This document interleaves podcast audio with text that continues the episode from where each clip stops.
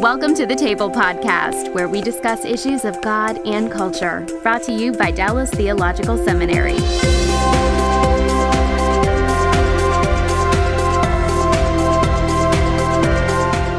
Welcome to the table. We discuss issues of God and culture, and our topic today is faith, work, and economics. Well, actually, it's about made to flourish, and my guest is Tom Nelson, who is pastor in Kansas City. That's right. That's right. And the the church is Christ Community Church. Christ Community Church, but uh, the reason he's with us here is well, he's a Dallas grad first of all, and then and then uh, and then uh, a D-Min grad from TEDS. So you you tried to get credentials from everywhere, right? Uh, you know, I want to place my bets well.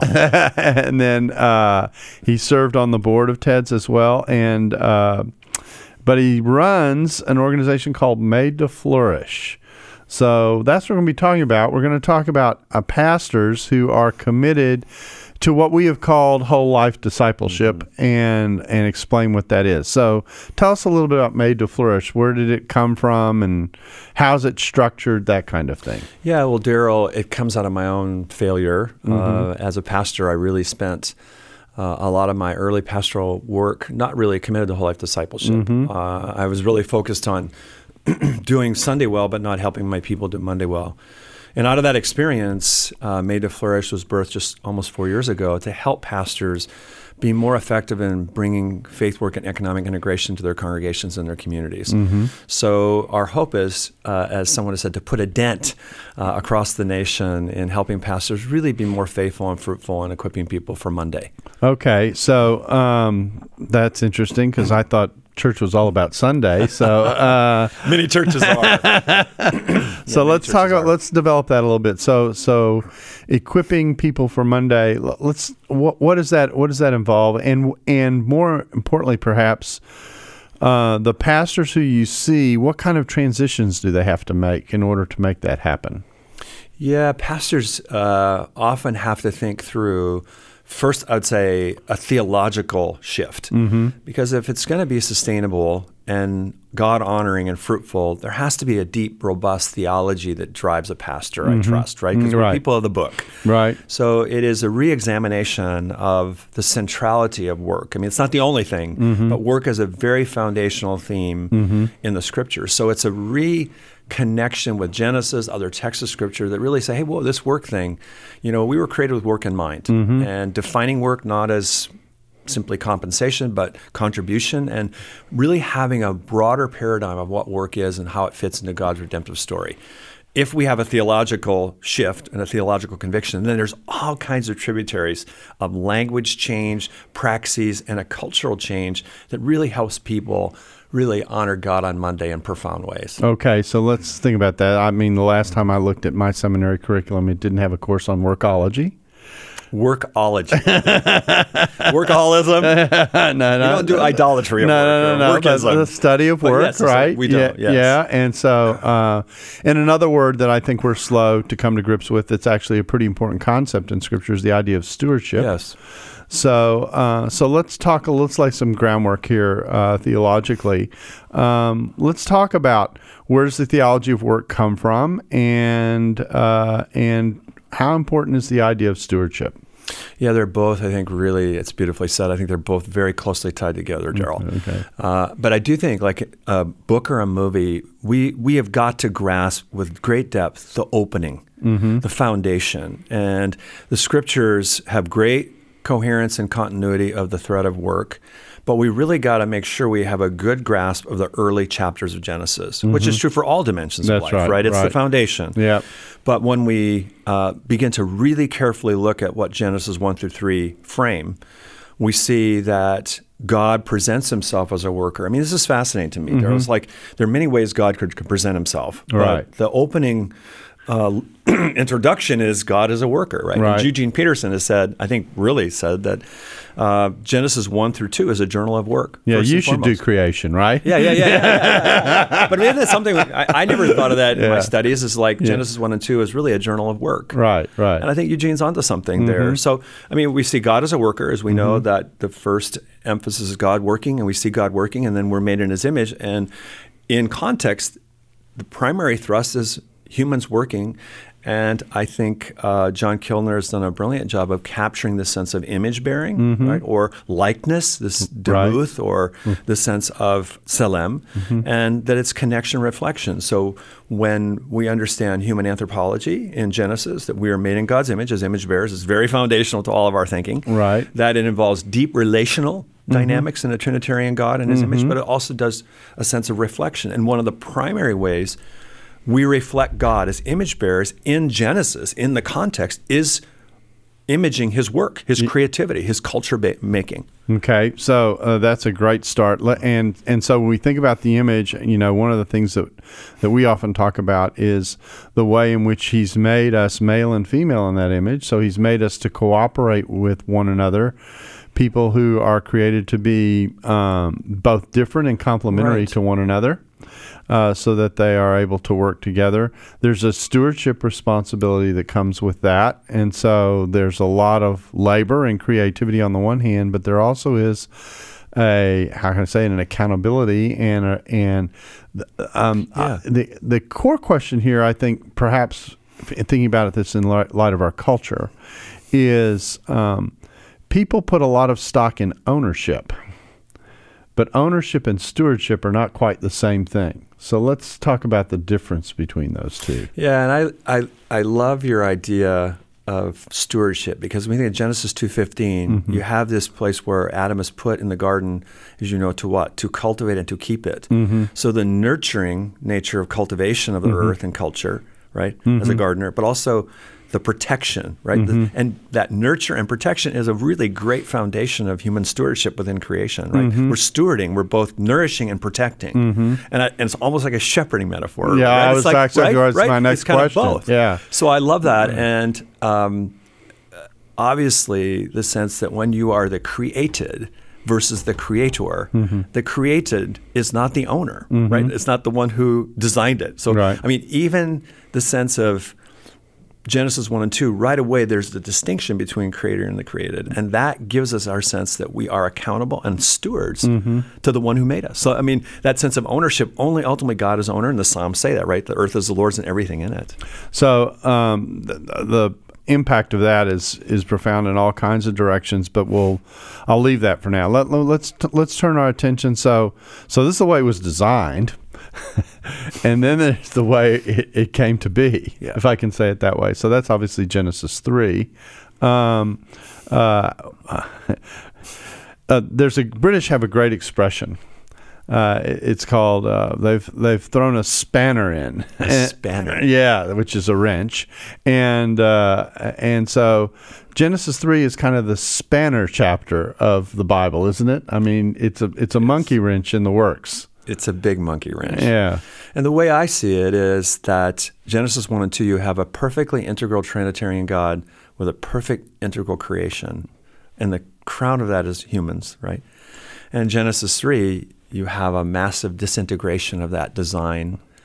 When sin and death enter the world, there's massive, it's not only a wrench, it's massive disintegration. Mm-hmm. At whatever level depends on your theological framework of how bad it is. Yeah. But what I love most about the continuity between Genesis 1 through 3, and this has real practical bearings. So uh, I, I think we both love to engage in rich theology and it matters, but it does have tributaries of application to our life every mm-hmm. day. But what we have in the cultural mandate in Genesis 1:28, we have a very strong idea of being fruitful. This is the Hebrew word para. Mm-hmm. And when you trace this idea of fruitfulness, it has two primary thrusts. One is procreativity, which is having babies, mm-hmm. which makes sense in the marriage at the end of Genesis 2. Right. But also productivity. And that's really the main theme. Uh, Moses will use it as in Deuteronomy mm-hmm. as the fruit of the womb and the fruit of the land, right? Mm-hmm. The, the sense of. And so what happens is Genesis 3, right away you have the vandalization of para because fascinating, isn't it, that this idea of being fruitful, being procreative and productive is right away there's what pain in childbirth. That's mm-hmm. the disintegration of para, mm-hmm. and also there's thorns and thistles, mm-hmm. which is the disintegration of para of productivity. So I'm just saying both of those have profound implications in the work we do every day and the relationships we have, right? Right. Right? The, the, the pain in childbirth, sometimes there's pain in marriage. Right, right. There's the relational pain. Right. The dysfunction. But also the work pain Yeah. of thorns and thistles. Yeah. So we don't live in the world God designed, and our work, particularly, and relationships are deeply uh, challenging because of sin. So we have to uh, work to overcome uh, the impact of the fall, and uh, and yet at the same time, our work is designed, at least when we pursue it well, in a way that that cultivates and leads to and th- and I'm this is a very slow process working to the name of the organization, so that leads to flourishing. Flourishing. And now I know some people who will go, human flourishing. That's an interesting concept, but where in the world do I see that in the Bible? I mean, I, that's a, not a phrase that you know jumps to mind as being you know on the top 100 words of the Bible. So, so explain to us how how the idea of flourishing is a biblical concept. Yeah, we might not have that exact word, Okay. but I think it's first of all centered in the goodness of God in creation. Um, and notice the emphasis of teeming and fruitfulness and vibrancy. This is this is woven through the creation narrative. And then let's just go to Jesus right away. Okay? I mean, mm-hmm. we think about when Jesus says the thief in John 10 10, the thief comes to kill and steal and destroy, but I have come to give you life and have it abundantly. Mm-hmm. Um, this idea of the abundant life, if we understand it canonically, the mm-hmm. richness is that Christ came to redeem all of life, right? And that when we align our life with Him and the goodness of what He's done in redemption, that we do flourish. Now, that's not the same thing as just material affluent, affluence. Right. right. So we got Right, we right. can't be gotta confused there. about the concept. But there is a sense that what does it mean to flourish in relationships? And I think Brian Fikkert and others have really helped us understand that poverty ultimately, the opposite of flourishing, Right. impoverishment, mm-hmm. is deeply tied to relational impoverishment, not mm-hmm. just physical lack. Mm-hmm. Right? Because it isn't that the creation doesn't provide us with the resources that are able to take care of us, but the distribution of those resources is, is, out less- of whack. Yes, and the inequality. And right. Yes. Yeah. So um, uh, we could go in a variety Yes, of directions now, and, and I'm, I'm, I will uh, rein myself in. Um, so so. I, I like to tell people, you just because you don't have a word doesn't mean you don't have the concept. Um, and the example I like to use this, I actually use it to illustrate something else. Is, you know, the cowboys are going up to the frozen tundra to melt the cheese heads. yeah. Yes. okay, and and so I ask people, you know, I ask my students, well, what is that sentence about? And uh, you know, and they'll respond football, and and then I have to retort, well, what kind of football? Because it's American football, you know, not the football the way the world normally talks about it.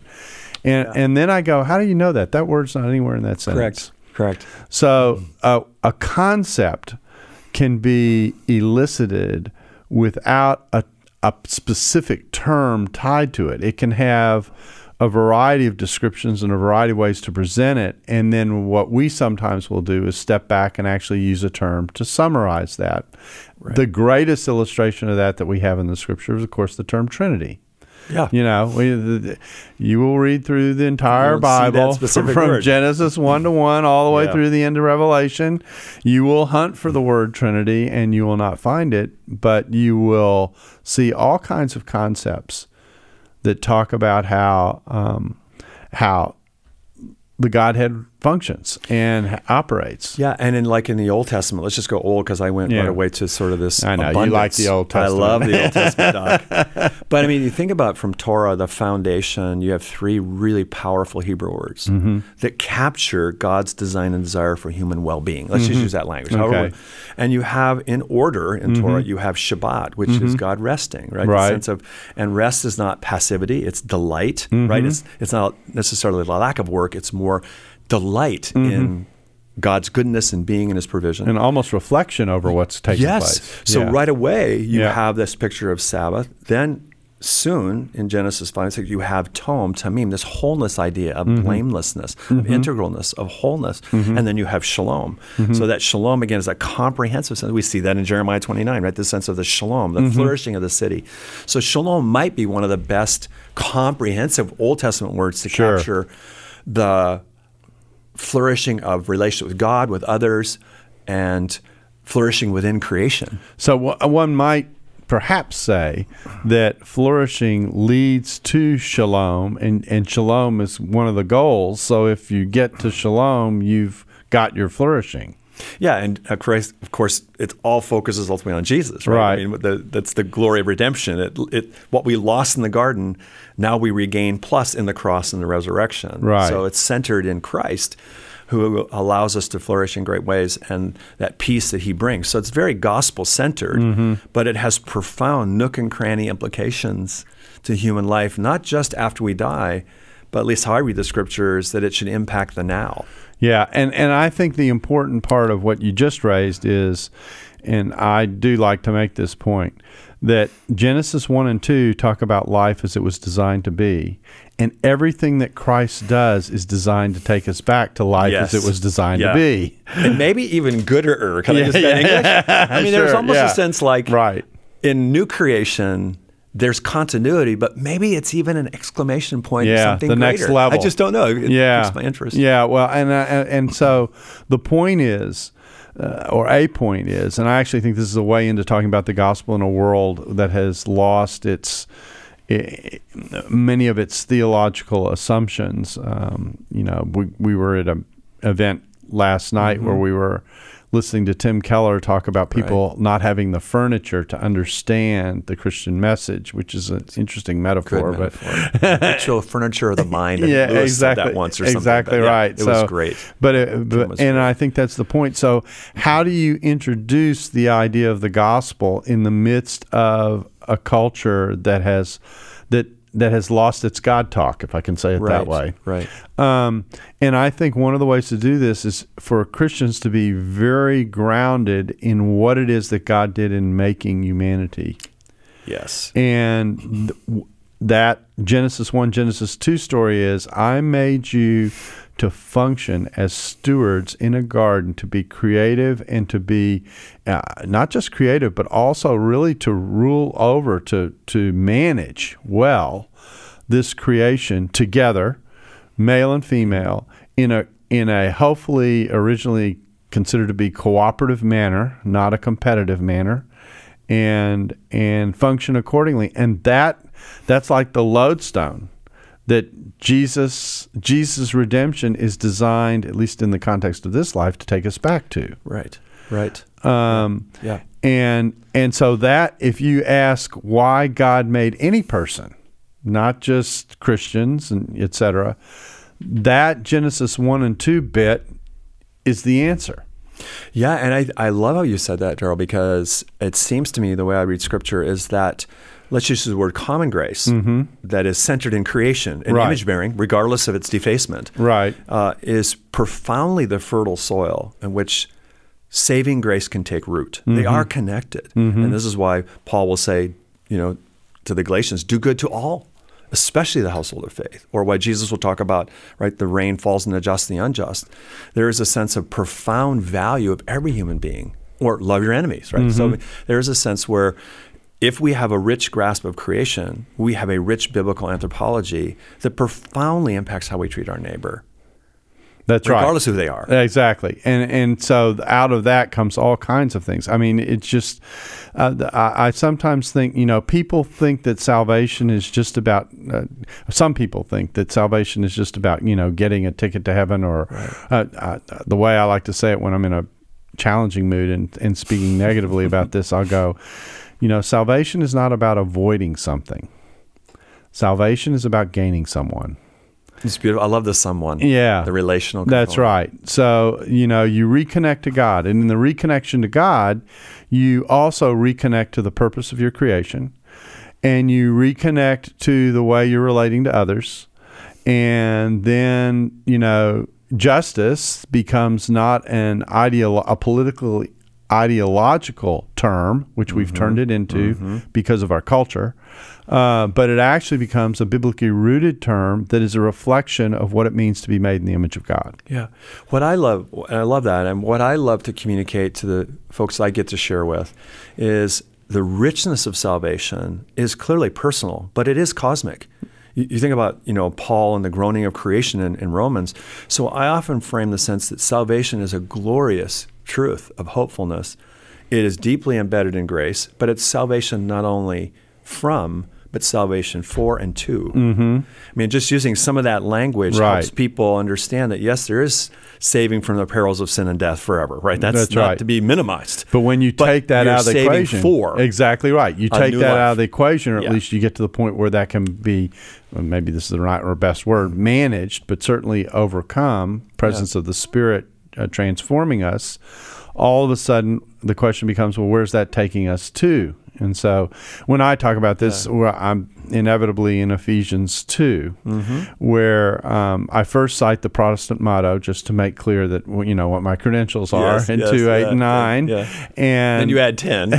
well, that's the point. That's the 10 point. is the point. Yes. You know, that what is this all for? You know, we are God's workmanship created in Christ Jesus for, good works, which God prepared beforehand that we should walk in them. And so, you know, works doesn't set up the operation, it's the product of the operation. And and then the first this then this is the next point. The first example of the work that we are to walk in is this picture of reconciliation that comes at the end of chapter 2 yeah.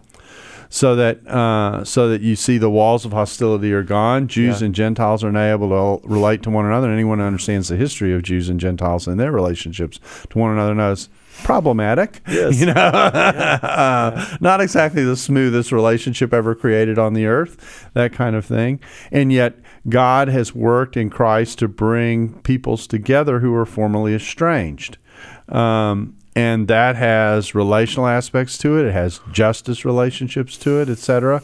And then, the, of course, the whole rest of the book is about how to do this and how to do this at a corporate level, not just in terms of my own personal life. So it has these cosmic dimensions, as Yes. you've mentioned, which which pull them out and make them viable. And And so may I just also, you know, I love that, and and may I also say that sometimes, and if we do not have a broader canonical interpretive framework, good works can be reduced uh, in an unbiblical way. That, that we were created to do good works. I, th- I think about created in Gen- Genesis, we were created to till the garden. I mean, good work is a big part of good works. right, right, right. I just find people Yeah. who think of good works, they heard Jesus say, People will see your good works and glorify your Father in heaven. I'm like, how does that relate to your Monday world? Yeah. Yes, we are to care for the poor, we are to give alms, all the thing about spiritual works. Right, right. But a big part of good works, and as you know, it's the same word, right.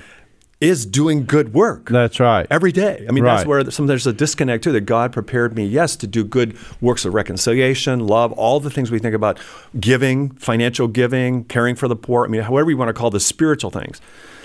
Uh, but God created me to accomplish tasks and purposes for the glory of God and the good of others before I was born. Right? I mean, that good work. I just, I just want people to grasp that. Is that I, I don't want to minimize those special aspects of Christian impact mm-hmm. that, because we're Christians. But there's a common grace aspect of good work that is a part of that good works. Does that make sense? I mean, yeah, I, I, and, and in the midst of doing that, out. and in the midst of doing that, we image God.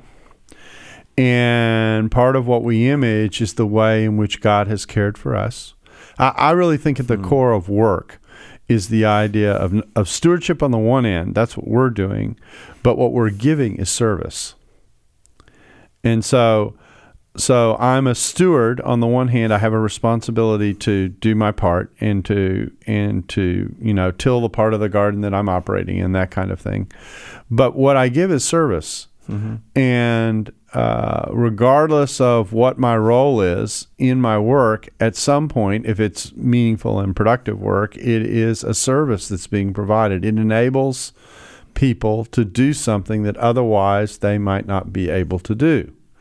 You know, uh, I don't. You know, someone designed this chair, and I'm sitting in it, and I'm glad they did a good job of the design. Me too. We'd have back problems. exactly right. So you know, so that's you know that's one element. I there, there's an illustration that I give that I like to have fun with, and it's um, it's let's think about what it takes for you to have a bowl of Wheaties in the morning. A And how- lot of people have touched. How many people?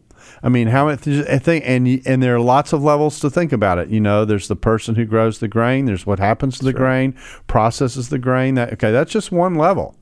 Okay, as I say, but people don't. You know, the, the truck doesn't back up to your door and just dump the grain on your front on your front lawn. That's a good It's an thing. interesting Your image. neighbors wouldn't like you. Exactly right. Yeah, we're to need to take care of my Wheaties in the front lawn. You know, we don't do that. It ends up in a box, yeah, right? yeah. There are the companies that do all that and make that happen. There's all the transport that takes place. There are the people who build the roads so the transport can take place, or any flying that ta- you know. I mean, by the time you're all done, my analogy is it's like the credits at the end of a movie. You know, where you're going through all Lots the different things. You're aware of the actors and the writers and the photographers and the director, but there are tons of other people who've been at work to make that film actually produce so that you can have that, you know, a couple of hours of entertainment.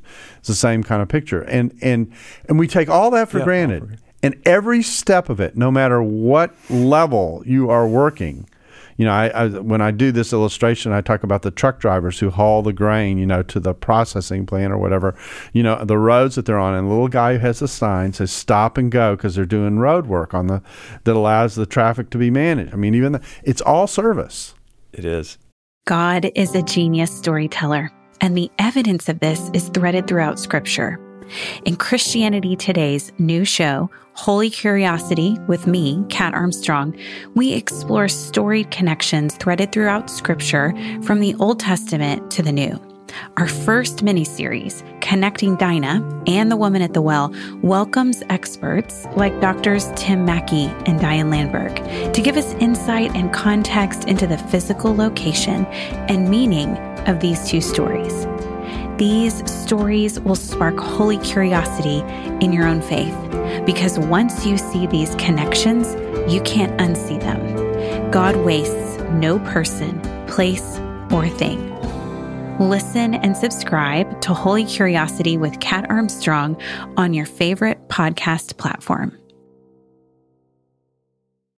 Well, I love again. I love that thought, and uh, one of the things that's opened my eyes is we talk a lot about, and if we're pastors or leaders, we talk a lot about the biblical one another's of brotherly love, which is really important in a community, Right. As Christians, I don't think we've thought about the importance of neighborly love at that level. Right. What I've tried to at least say, and it's opened my eyes to, for example, Luke chapter 10 is an example in the book The Economics of Neighborly Love, is to see how we need to think about what we do every day. That that person driving that box of Wheaties, right, is really loving me as a neighbor. Mm-hmm. They really are fulfilling the great commandment. Mm-hmm. But, but open our eyes and imagination to how important it is to do the great commandment in our daily work and how we love our neighbor both global and local through the global economy. So I think it opens our eyes and hearts to the significance of what we do every day of Yeah, loving our neighbor. And I think it's so easy in the midst of a job where you do that, where you're mass producing something or whatever, to lose the personal nature of what it is that's taking place. You know, you you you, can feel like a wheel in a big cog and Yeah. and Yeah. and what uh, train of activity, but and get lost in it. But actually, you know, you are contributing to something that makes something possible for lots of people every day and uh, and if if that weren't there, there might be another company doing the same thing that you're doing. Sure. But but if you took that role out of our society, you know, s- certain things would be missed. You know, you might get Captain Crunch and sell Wheaties. but anyway, uh, but uh, I, I just think it's a helpful way to think about it, to personalize it. I want, but I want to shift a little bit. I want to talk about the pastor for a second because because um, you know most pastors are consumed. I think it'd be a fair word with what happens on Sunday. The management of the church, the ministries of the church, you know, the message for the church, all those kinds of things. And I want to give you another metaphor uh, to to just kind of think about. You look out on the pews, and you see people, and so you might think, well, I see a mother, I see a father, I see children. You know, you might think of it that way. Or I might, I have an old person, a young person. You know, you might think it demographically that way. But I'm not sure pastors think enough. Uh, what I call have vocational eyes as they preach. You know, I've got the teacher, the lawyer, mm-hmm. the doctor, mm-hmm. the accountant, the person who works on the highways, the truck driver, whatever, that variety. And I sometimes think they might be helped by having that lens. I think they would too. But that's a shift of our thinking. For many mm-hmm. of us pastors, we are focused on Sunday. And as I've said, Sunday does matter. We need to do a good work with the gathered church. That's a part of our stewardship. But our Sundays changed when our heart and mind is on Monday. You know, in Ephesians, we're talked about equipping the saints for the work of service. I like your word service, not ministry. Um, and so our equipping is to equip them when we gather on a Sunday, if it's a Sunday, to equip them not to do well on Sunday or to be good Sunday Christians. It's equip them well as a teacher right, on Monday. Right. The majority of their life. I've used this uh, language before, but my shift, my aha came several years ago when I realized, and I've used the word malpractice. Mm-hmm.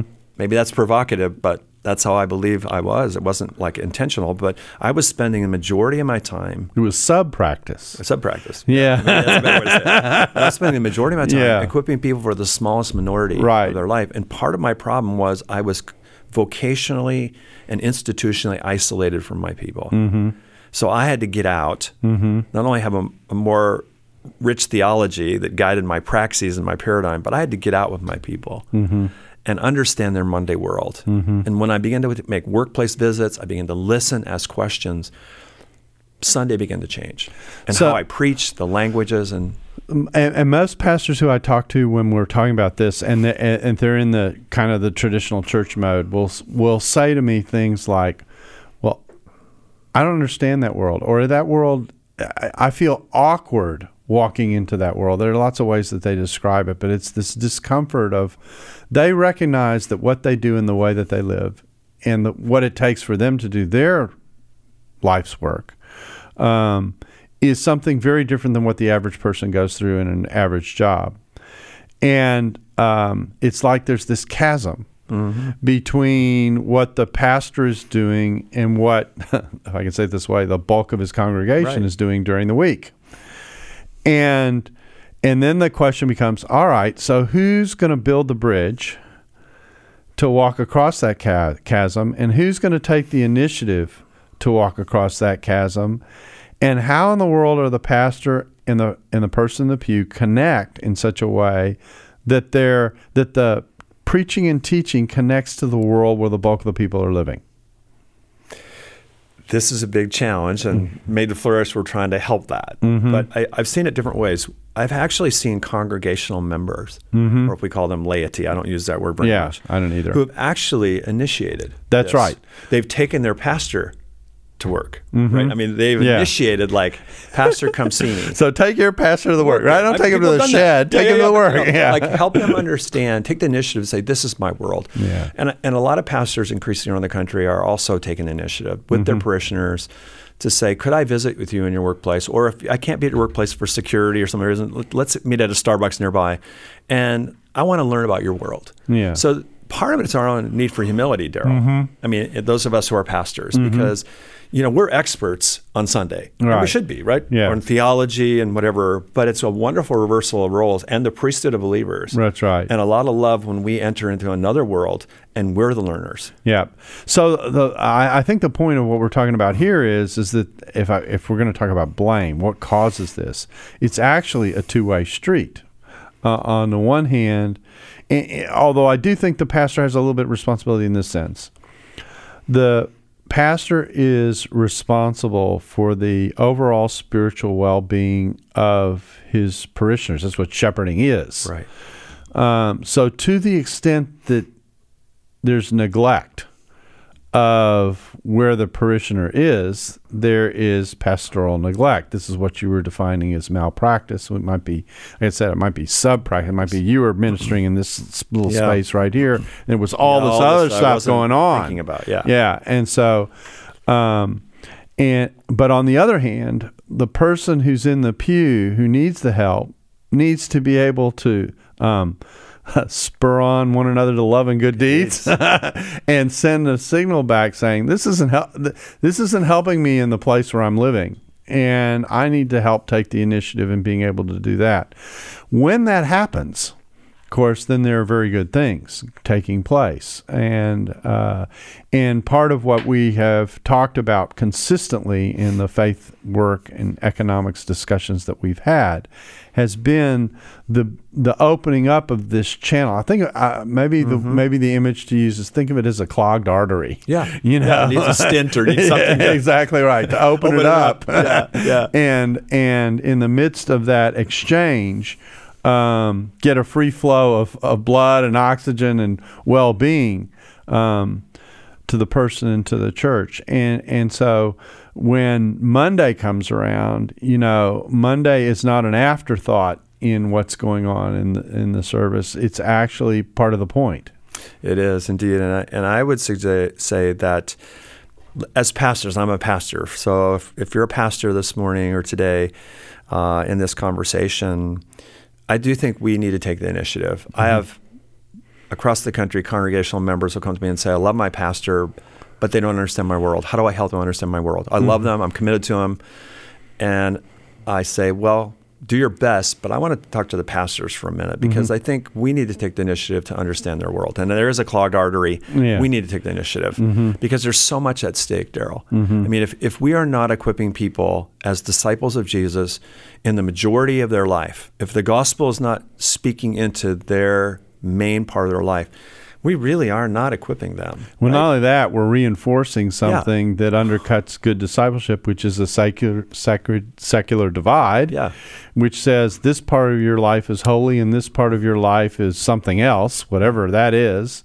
And then that space gets filled with all kinds of junk. Yes. yeah. and, uh. and I don't think we grasp, many of us, I'll say as a pastor, for many years, I didn't grasp what was at stake. Mm-hmm. And I'm going to suggest there's at least five things at stake if we are not equipping people for Monday, Mm-hmm. if we're not really focused on their world, if we're more concerned how well we do on Sunday than how well our people do on Monday. That's a really important question for all of us. I mean, to be really honest. Mm-hmm. Right, Right. Our right. time, our talent, our treasures, our Right. prayers, our mission. But I think there are five things quickly that are at stake that animate me and made to flourish and why we exist to try to help pastors be more effective, God honoring, and discipling their parishioners. First of all, the worship of God's at stake Mm-hmm. because many people think of what they do on Sunday's worship and what they do on Monday's work, and there's not a connection. And biblically, if we go back to Genesis, we'll not do it now, but but there's a seamlessness of work and worship in God's design. Mm-hmm. We don't worship our work, but work is a big part of our worship. Mm-hmm. But the worship of God is on the line, right? But also the spiritual formation of God's people. If we don't equip them to be spiritually formed, empowered by the Spirit, practicing the presence of God in their Monday life, then they're not being spiritually formed in the majority of their life. That's And right. we should all care about that. That's right. But then also the gospel's at stake. Gospel incarnation, firstly, how we live the gospel, because the mm. gospel often needs to be seen before it's heard. Mm-hmm. But also also gospel proclamation. The greatest mission field of the gospel is not Sunday morning in a in a congregational church. It is in the Monday workplace where God's people are sent. I'm going to come back to that Okay, point I'm just down saying, the road. Keep going. We, we should care about the gospel Yeah. and gospel proclamation, but the vast majority where uh, places where people are going to really hear the gospel is not me preaching on Sunday morning. I mean, I wish that was true in one Yeah, way. yeah. But it's how God designed us to be the sent church. And the last thing is the common goods at stake. Mm-hmm. So I mean, at least those five, there could be more, but are so at stake if we have a Sunday to Monday gap. And transparently, in my experience and across the country, that I think the greatest Sunday to Monday gap and I'm sad to say this, and it's been true in my history, it's not so much people sitting in the pew or in the chair. They have a dissonance like the gospel should really be speaking in this. I'm not sure how, Yeah. but the greatest gap of Sunday to Monday, I think, is in the pulpits. I Mm-hmm. think it's many of us. Yeah, and and and this and here here's the here's the irony in this, because another issue that we often discuss is okay, so you present this, and what what prevents churches from going there? Okay. Okay. And what prevents churches from going there oftentimes is this sense of, well, if I push people to be engaged in this way on the outside, who's actually going to help with the ministries of the church that it needs in order to function on the inside? And they see this as a kind of competition. And so, given the choice between the, and as they see it, the life and vitality of their congregation versus the sending out of these human resources, if I can say it that way. They choose the congregation and stay focused on the internal ministry. But the irony of it, I, I think, is that God has actually designed an evangelistic program for the church. Imagine and that, that. program Yes. is the going, you know. And in a global marketplace where the world is all together. And when you when you image God and not just talk about him, okay, and this is very important. When you image God and don't just talk about him, and you do it in the workplace through your people uh, who are equipped.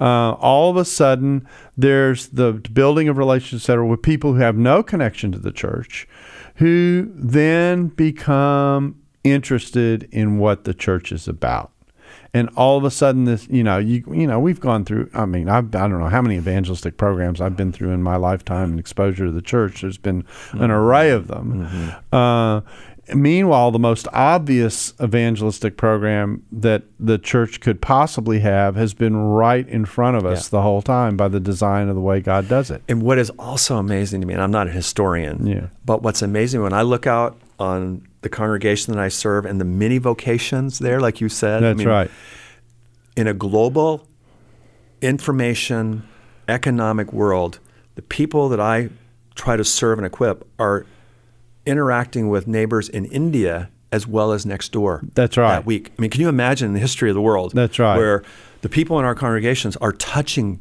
people in the globe through global business. Yeah, my line is is that one of the ways in which our world has changed significantly uh, in the last century is that the world has gotten simultaneously bigger and smaller.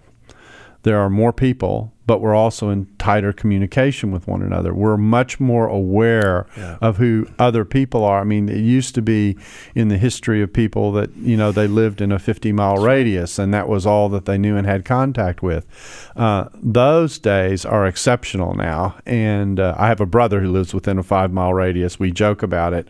I do all the travel he should also be doing. But, uh, but, you know, but for most people now, their contacts are all over the place. Their relationships are all over. They're running into people whose backgrounds are very different from their own, and it, and it is and it is their work oftentimes that has taken them there. It's one of the central intersections of modern life. I mean, that's what, and, and that's what's so amazing from a missional standpoint or a mission. The world is our parish, right, mm-hmm. in one sense.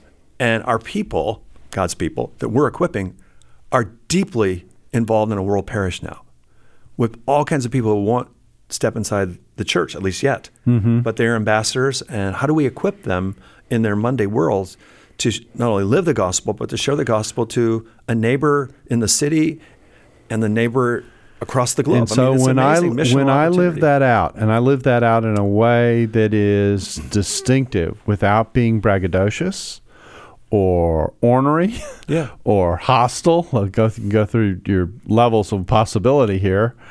I just live it out. What what what James Hunter has called faithful presence. Uh, when I live it out, and and a difference stands out. Some people pause, see it, and go, "What makes you tick?" You know, how, how are you? Why are you treating me that way? Why are you doing that? That's not the way I'm normally treated. So let me just give you one little snippet. Okay. Uh, just this morning, early, I was looking at some of my emails, and Sunday recently, uh, our teaching team is going through Genesis. So I had the joy on the campus I serve to unpack some of the work themes in Genesis one and two. So I get an email back from one of our parishioners, and I'll use the name Sue. It's not her real name, but um, and it's a short email, and she sends me a picture, an example of how transformational this is when we begin to teach what God's Word teaches and we begin to live it. And she shows me a picture. She and her husband lead this. This is amazing. This gourmet cookie company. Okay. right? that's her Monday world. Okay. she's got a business, employees, and I she's like making the chocolate world chips. sweeter. I like chocolate I'm chips on Monday. this- I'm for it. She's the cookie lady. Okay, right? I mean, right, I mean, all right. great. Yeah. She's loving her neighbor. Both. Uh-huh. Uh, anyway, she sends me a picture, and on it, she's gathered her employees around this bowl of or this plate of cookies, and she has a big sign: "Yay! It's Monday." Huh. Now you think about her teaching and equipping. She's understanding. Yes, Sunday matters, Mm-hmm. and it's important for her to be there Sunday. But she's connecting Sunday to Monday. And so her theology and her gospel understanding in her life as an employer, she's not saying, hey, Christian. She's saying, yeah, it's Monday. It's an energy for their company. But where does she get that? She understands, thanks God, it's Monday. She's bringing and translating that biblical framework without being biblical. And people are celebrating Monday. What a shift versus celebrating Friday for Yeah, a company. Right. But I mean, she's Exactly. taking that from Sunday and she sent me a picture and I go, yay, so mm-hmm. awesome. Yep. Yeah, yay, it's Monday. But I mean, And- that's the shift. Exactly, and and so to, and that's why we call it whole life discipleship because it really is dealing with. I have a little fun here. It's dealing with the holes in life that get filled when you think about the whole week. Right.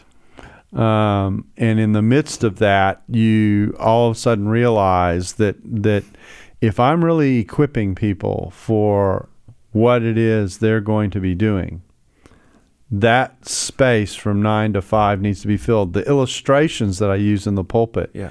need to be, at least on occasion, Yeah.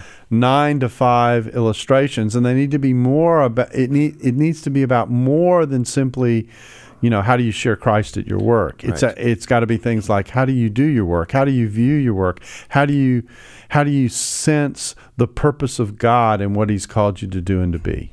Yeah, and can I go back to one thing you Mm-hmm. raised earlier? Because I hear this a lot. I was with a denominational executive team not long ago, and we were talking about whole life discipleship, and it's a large denomination. And as we talked about it theologically, they said, This is exactly what we need to be doing. This is our big issue.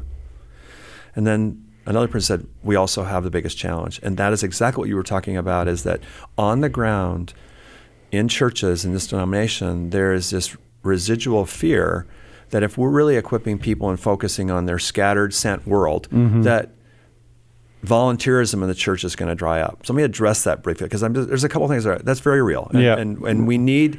I use the word family chores. See, mean, now grew I use the, farm. word schizophrenic. We need to be schizophrenic Okay, about how but, we I- view but I'm church. saying if, if Yeah. first of all, I think that's that's real, but I think that's a zero sum game. I Yeah. think it's missing God's abundance. But a couple things that I've I've learned in in my own parish, and- and it's a larger church context now, is that when we communicate, we are a family. This is a family metaphor. I use there are family chores, mm-hmm. not negative, but I mean there are things Yeah. we do to help each other, Right, right. to, to be a family. Right. And with that metaphor, I find people finding their place of being part of the family. It might be in their giving, serving, Mm-hmm. nursery. Um, but I find that really helpful. Mm-hmm. But the bottom line is to trust God with those people who will do nursery and youth ministry. That's important. That's right. But it really is a theological issue and a missional issue. Yes. I mean, I would rather Uh-huh. have fewer volunteers, and I don't think that's what's going to happen if you're faithful. Yeah. And be more faithful to our discipleship mission. Yeah. Right? Because that's the other idea. Uh, what right. happens if we don't, we are not fulfilling our equipping mission. Well, we shouldn't see them in competition with one another. And, and and my phrase is schizophrenic. And what I mean by that is is that if you understand the body and the way it works, there are some people dedicated to some tasks, and there are other people dedicated to other tasks, and we all don't need to be doing the same thing. So if I understand that, I understand God's going to call some people to be he- more heavily engaged on the outside of the church. God is going to call other people to be more engaged on the inside of the church, and we all need to appreciate one another. We need to appreciate that array of callings, and we need to reinforce it, and we need to emphasize that because in our tendency to want to homogenize all our experience and make everybody try and do mm-hmm. and be the same, mm-hmm. we actually cut ourselves off from the dynamic and variety that allows the church to to you know to have those um, tentacles or whatever picture you want to use out into the Right, world. And there's probably seasons of life. You know, sometimes we have Exactly. retirees, if you want to use that language, that have more time and service within the walls, Right. as well as in the community. But I, I find seasons of life, like a young stay-at-home right. mom. How much time does she have, or a stay-at-home spouse, Right. for that kind of her service? ministry right now Yeah, is through like- kids. Yeah, and- uh, absolutely. So, uh, well, we've covered an array of stuff, um, but I, I think the important message that's coming across here is that when you think about when you think about faith and work, you're actually thinking about life. And uh, when you take work out of faith, you've truncated life. And uh, truncated discipleship is not what the Bible calls us to. That's right, and that is where I would say the tendency is malpractice or subpractice. so I just want to encourage us, all of us who are called to serve the bride in a paid way or a Mm-hmm. service, to think about our focus of integrating faith work and economic wisdom as it relates to whole life discipleship. And that's what Made to Flourish we're trying to do across the country is help pastors do that and churches be more fruitful and effective. Well, we're really excited about Made to Flourish. We're obviously excited about this idea of, of whole life discipleship in the in the turn that it can represent for the mm-hmm. church. I think it's an important, crucial turn in a society that that has, has lost its furniture for God talk. We can use that metaphor, and in the process, the living out of what the presence of the gospel means for a different way of life become become the words that we use that set up uh, the words we may be able to use later as a result. Yeah, and I remind the congregation that I serve is that yes, we're to be bold with our words. Uh, we never should lose the importance of proclamation, but I think increasingly people need to see the gospel because they lack the habitual furniture of the mind, right? They need to see the gospel and see its plausibility uh, and goodness lived out And its beauty. and its beauty. I love that. Yeah. Uh, and as they do, then the words have connection and meaning. And resonance. Yep. Exactly. That's our hope, right? That's right. And so we're made to flourish. we are made to flourish. Yeah, thanks, Tom, for coming in Delight and to be chatting with with you, us. Darrell. And we and we thank you for joining us on the table. We hope you'll join us again soon. If you have a topic that you would like us to consider for a future episode, please email us at the table at dts.edu. We'll take it under consideration and, and hopefully be able to address it. And again, we thank you for being a part of the table and hope you'll join us again soon. Thanks for listening to the Table Podcast. For more podcasts like this one, visit dts.edu slash the table. Dallas Theological Seminary. Teach truth, love well.